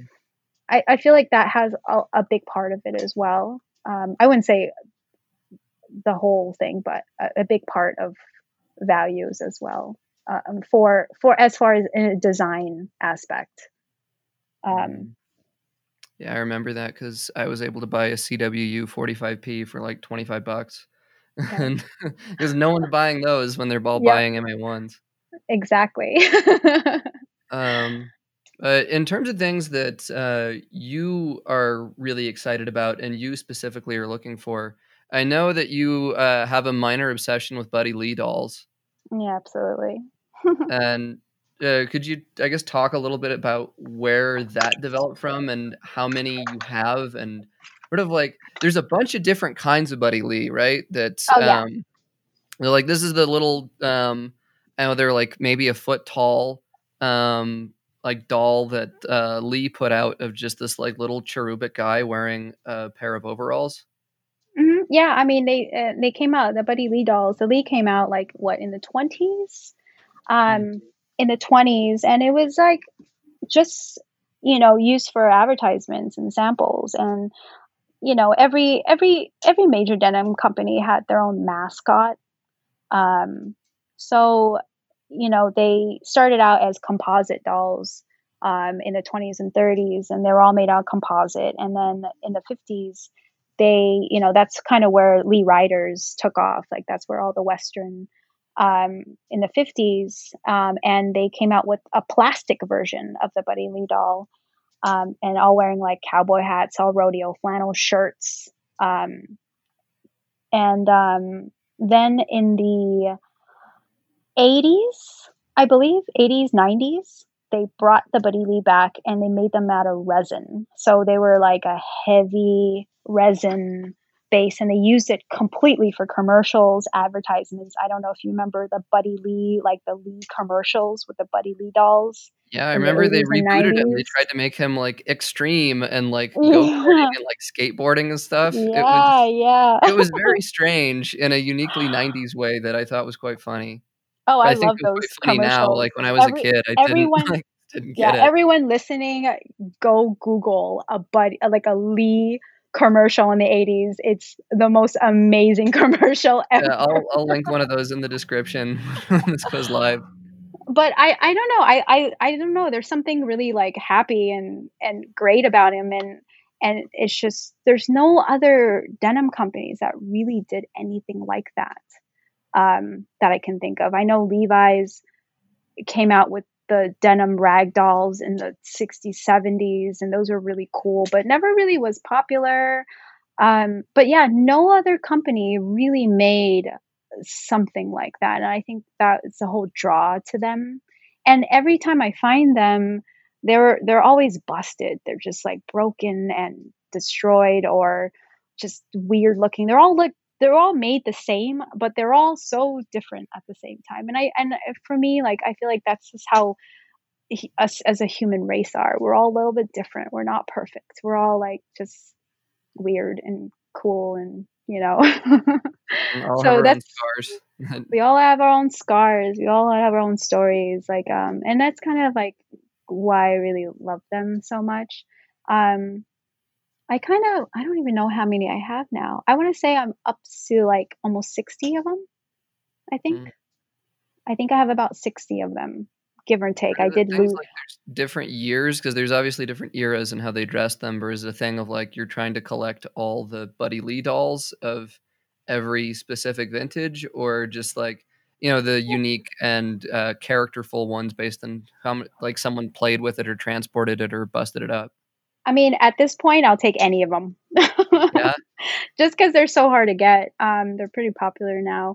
Um, but eh, before, I would just find them on the road, or people would give them to me, or you know, or dealers would find them for me. I was just just random, completely random. Um, mm-hmm. But they all had different outfits. They didn't all have the same outfits. They all had completely different outfits. Like, you know, they started off with the the ones in the overalls and the chambray shirt, and then the Lee cap, the um, engineer cap and they had that suit and they had one that's salt and pepper and then they had coveralls like um like a tan coverall the union all. They did a union all one which those are super rare to find. Like i'm i'm i'm happy i have like two of those but the union all ones are definitely like a grail one for me. Um and they the came out with the um the union all it's it's the the whole suit. Yeah oh yeah, yeah. All right, yeah. I was mm-hmm. thinking of the uh the just overall that had like the little neckerchief and the flat cap on the top. No, the Union All came out before that because the Union All came out in 1913. Wow. Yeah. Yeah. yeah. So Union All. I don't think that's one when, that I've I've seen. yeah, I have actually have one of those. It's really he's he's actually in really good shape. The for how old it is, like literally that union. I mean, the union alls, like I said, that they came out in the 13th, but the Buddy Lee doll didn't come out until like, you know, um, probably in the 20s. So much later, maybe like 10 years later, but it's cool to find those. And they also did a gas station one. So you see like Conoco Buddy Lee ones and, and Pepsi Cola ones. Those are really hard to find. Um, excuse me.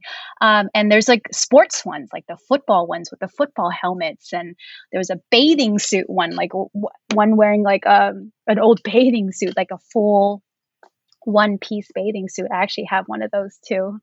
Um, so it's cool. Like there's different outfits. There's there was like a, a few of them, not the traditional with the flannel shirts and the the jeans or the the bibs. Um, they they did did like weird off ones like for other advertising purposes for you know general store display windows. That was where they were displayed the most with like general store from a small town in kansas or something had a general store and they would put the buddy lee dolls in the windows as window displays.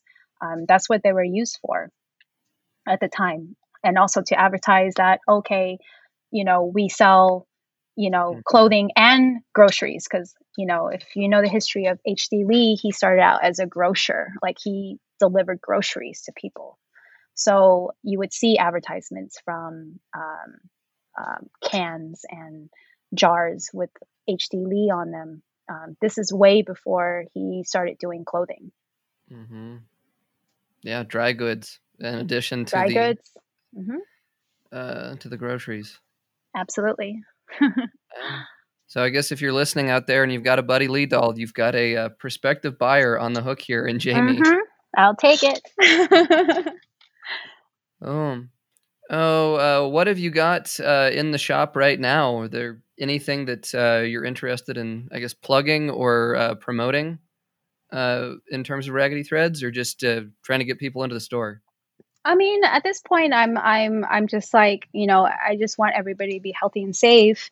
Um, but I, I, you know, the New York store is open right now, like um, mm-hmm. for our July hours, maybe possibly August. uh, Wednesday to Saturday, 12 to 5. And we also, you know, we also do in store alterations and repairs here. So people have been bringing their stuff in. Um, the LA store, it's still TBD because um, um, since the numbers are rising so much. And I will be back in LA this week to assess when to start the reopening process. So um, for now, it's this appointment only and closed. But email definitely, I've been posting so much online, and um, so more than I ever have ever. So if you just feel the need to like buy something, you can just go on our website, raggedythreads.com. Mm. Yeah. Yeah, so. what's it been like? Uh, I guess translating vintage to online because it's not like you know with a uh, new ready to wear store that you can just you know post one picture of one shirt and then you can sell like a hundred of them. Whereas in vintage, it's this is the one shirt and you have to take a picture of it and all of its unique characteristics. Yep, pretty much. Um, it's very detailed, very yeah. very detailed and very detailed on measurements. So mm-hmm. that's that's that's it's more work to put into one piece than just to put this is the one um, whatever Pima cotton tee and there's a thousand of them in but this is the size range. That's it. But we don't have that here. It's just one piece and that's it. It's gone, it's gone. Which I don't yeah. mind. I, I like that. It gets people like excited and be like, okay, I have, I have to make a decision now and buy it or it's gonna be gone. So mm-hmm. yeah, and it probably motivates people to check in a bit more frequently than you know once every season yeah yeah.